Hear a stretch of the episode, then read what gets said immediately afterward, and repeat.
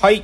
じゃあですね、今日の格言を言って、えーコーナーに入っていきたいと思います。えー今日の格言。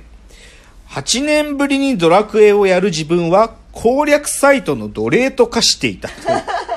あのね、もうやっぱね、もう時代変わってた。なんかえーどういうもう攻略サイトがね、はい。増えすぎている。えー、だからもうね、攻略サイト通りやってる。もうね、奴隷。もう仕方ない、それは。もう久しぶりのゲームももう、なんか言っちゃえば、AI と AI じゃないや、情報に操作されてるみたいな感じでやってますよ。っていうので、まあちょっと最近のトピックで。じゃあコーナー参りたいと思います。ロフトプラスワンへの道。えーこのコーナーはサブカルリテラシー、サブカル知識の低い株式会社私は社員に、竹之内がサブカル魂を注入し、いつの日かロフトプラスワンでのイベントに呼ばれる存在にまで自分たちを高めていこうという意識向上コーナーです。ではですね、今日のテーマ早速発表したいと思います。はい。ネタバレ全開まだ間に合う危険なアニメバビロンえこれね、数回前ぐらいのオープニングトークでちょっとこういうのやってますとよ紹介したんですけど、はいはいはいはいもうこれね、はいもう初めての試み。ー、はい。現在進行形で作品が公開されているはいものを今やります。おー。まだ間に合うという。だから、まだ全部終わってないんですよ。けど、はいはいはいちょっとどうしてもやりたい。はい。というので、ちょっと今日はこのアニメバビロンっていうのを皆さんにぜひ紹介したい。しかももうネタバレマックスなんで、ちゃんと見たい人はちょっと見てからにした方がいいと思うんですけど、はい。まあ一応ですね、このアニメバビロン、いつからやってるかっていうと、はい。2019年10月から、まあ、地上波だと東京 MX でやってるんですけど、うん。Amazon プライムビデオで、あのー同時に順次公開されていて、うん。今ね、第1章、一滴の毒っていう、まあ、第1話から第3話までと、第2章の選ばれた詩、第4話から第7話までが配信中、Amazon プライムでも今も見れます。はい。で、ちょっとね、間が空いていて、第3章っていうのはもう決まってるんだけど、これがね、12月30日から配信が始まるみたいなんで、だから今この1話から7話までが終わってて、はいはいはい。今ね、なんか再放送してる。この1話から。まあ何の事情なのかわかんないけどうん、でもまあちょっとそれがちょっと危険なアニメだからね、しょうがない。で、まずね、このバビロンっていうのが何かっていうとうん、これね、野崎まどさんという方の小説なんですよ、もともとは。でね、僕もそんなに詳しいわけじゃないんだけど、この野崎まどっていう書き手は何を書いてる人なのかっていうと、主にその、まあ、いわゆるラライトノベルのレーベルとかで小説を書いてる方で、はい。まあ、そのメディアワークス文庫だとか、あと電撃文庫ね、電撃文庫マガジンとかでまあ小説書いてる人で、ただ SF が上手で、その SF の賞とかもね、候補になったりするような人なんですよ。で、ただね、少しこう毒、毒のあるテーマを書くねう。んで、2015年からこのバビロンシリーズっていうのを書いていて、はいはい今これがね、3巻まで出てるのよ。1、2、3うん巻。だけど、まだね、これ実は完結してないの。この小説自体も。続いてるんですそう、っていう話。で、まあ、ちなみにこのラジオの中で一回取り上げた、正解する角。あ、はいはい、はい。それ、の構成と脚本っていうのを2017年にまあ野崎まずさんがやってたっていうのもまあちょっとつながりがあって。でね、まあちょっとさっきも言ったけど、毒っ気があるっていうかね、はい。こう、なんていうかね、ジャンルをまず分けるのがそもそもむずくってうん、うんこうね、相当意表ついてくるんですよ、展開が。で、なんていうの、ミステリーでもあり、SF でもあり、かといって、なんか青春小説みたいな雰囲気もあったりとかう、んで、完全ホラーとか、なんか、こう、ジャンルがもう完全リミックスっていうか、なんかもう、不可能、分類不能。うん、で、なんか、一作の中でそんだけ要素があるってことはまあ一作だし、まあ、野崎まどって人の全体の中でもね、いろいろ。だからすごいね、こうあって。で、なんかこう説明しようとするしてもね、結構難しいからうん、読めとしか言いようがないような作品書く人なんですよ。うんっていう、まあ、すごい人が書いたものを、実はこれアニメにしちゃったんです。で、野崎まどさんが言うには、公序良俗に反する作品なんで、このバビロンっていうのは。はいつまり、今やってるアニメは公序良俗に反するアニメをやってるんですよ。このアニメバビロン。うん？10月からいや、それぐらい危険なんです、このアニメは。へで、今日はね、この、もうアニメバビロンを、今1話から7話まで放送が終わってますけど、はいこれもう、しっく、もう事細かく説明します。はい もう、要はもうネタバレマックスで言うんで。はいはいはいというので、今日はアニメバビロン1話から7話まで、はいまず順次もどんどん説明していきますおね。願いしますまず1話。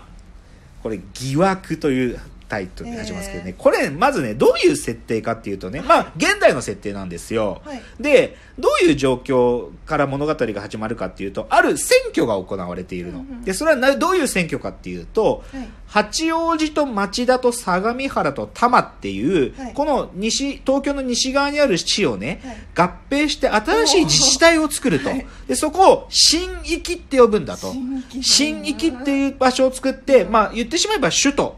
その23区の側にあるその都市機能をはい。もう一個別の場所に移し、あなるほどもう一個作ろうというプロジェクトがあって、その新域の域長選挙っていうのをやっているっていうところから始まるわけ。はい。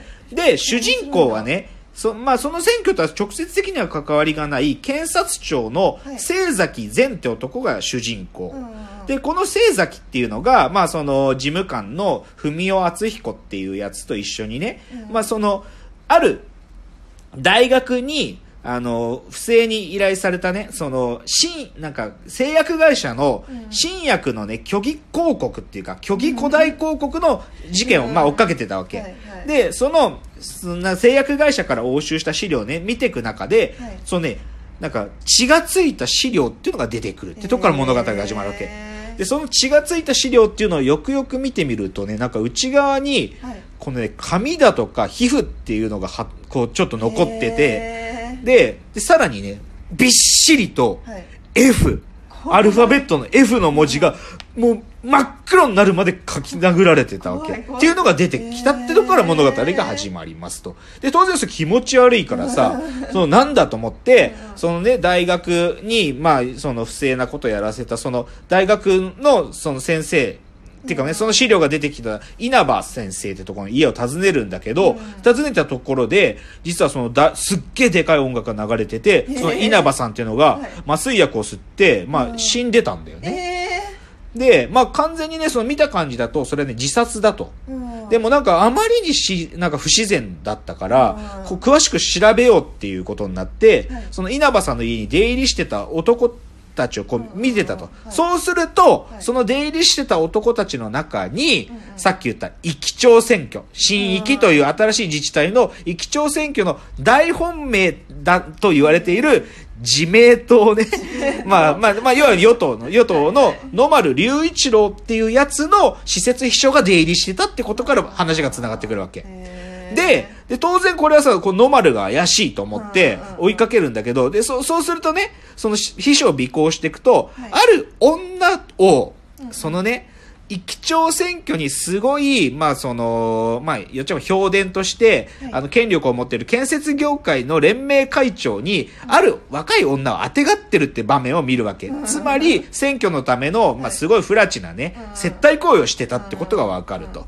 で、当然、まあその秘書だけじゃなくて、その女も怪しいってことで、はい。その、ひ清崎は秘書をつき、あ、後を追って、で、あもう一回はいはいはい事務官が女が後、女の方を後つけるわけ。うんうんうんで、自宅を特定するんだけど、はいで、それで、その日の夜にね、そのせ、その文雄っていう事務官から清崎にメールが届くと。うんうんで、そこにメール何書いてあったかっていうと、はいなんか、遺書みたいなこと書いてあるわけ。へーで、それでなんか嫌な感じがして、うんうんその事務官の家に駆けつけるわけ、清崎が。はい清崎前検事が。そうすると、見たのはそこで、首を吊ってる事務官だった。っへーていうのが衝撃の第1話。これで一話なんだそうすごいなつまり、いきなり2人の人がバババッて死ぬわけよ。でしかもそれ明らかに自殺なの。うんでうん2話いきますよ、2話。はいはいはいはいで、それで当然ね、これ変だと思って、その、まあ、い懇意にしているね、あの、け警察、多摩中東中央署のく、くじ員っていうのが、まあ、な、な、よく、まあ、もう、よくやってる刑事なんだよ。で、こいつと一緒に、その、まあ、なんていうか、そもそもじゃあ女が怪しいってことになるじゃない。あそねその女後つけてたんだから。その女が何者なのかっていうのを、そのね、調べてみくれ、調べてくれって言うと、はいそうするとね、その、女が住んでるマンションの名義人が、はいはいさっき言った自明党の自分とうん出馬してる野丸隆一郎の対抗馬。要はさっきの駅長選挙の対抗馬である五木会花っていうやつの後援会員だってことがわかるわけ。で、こっからだからつまりちょっと変なわけよ。だって、自民党の野丸隆一郎が、ある意味女に接待してたんだけど、その女の名義人っていうのが、ま、そのマンションの名義人っていうのが、その、選挙で戦ってる相手だったわけ。だからここ変だなと思って、話が混沌としてくるわけ。で、そうでいろいろ調べていくと、じゃあね、なんかその、また秘書をつけていくとね、はい。まあ、さっきの、労、建設業界だけじゃなくて、医師会だとか、労働連合のゴルフ大会っていうのがあると。はい。で、明らかにまた駅長選挙何かだっていうんで、その旅館に潜入するんだけど、うんまた若い女が入っていって、ええ。で、そこで、まあ、その、年取った男たちとチェックインするのを見るわけよ。うんで、で、それは明らかにまた何かしらの、その接待行為だということで、その女を、はいまあ言っちゃえば参考人として連行するわけ。で、その女はね、平松恵美子と名乗るんだけど、はいなんかね、とにかく受け答えがひょうひょうとするわけよ。ひょうひょうとして、なんか、何を聞いてもなんかうまくかわすっていうかね。うんだ結局、なんていうか、お前はだ、その野丸とつながりがあるのかとか、五木が開花側ともつながるのか、いろいろ聞くんだけど、何も出てこない。うんで、それでその女がね、その清崎にね、なんか、こんなこと言うんだよ。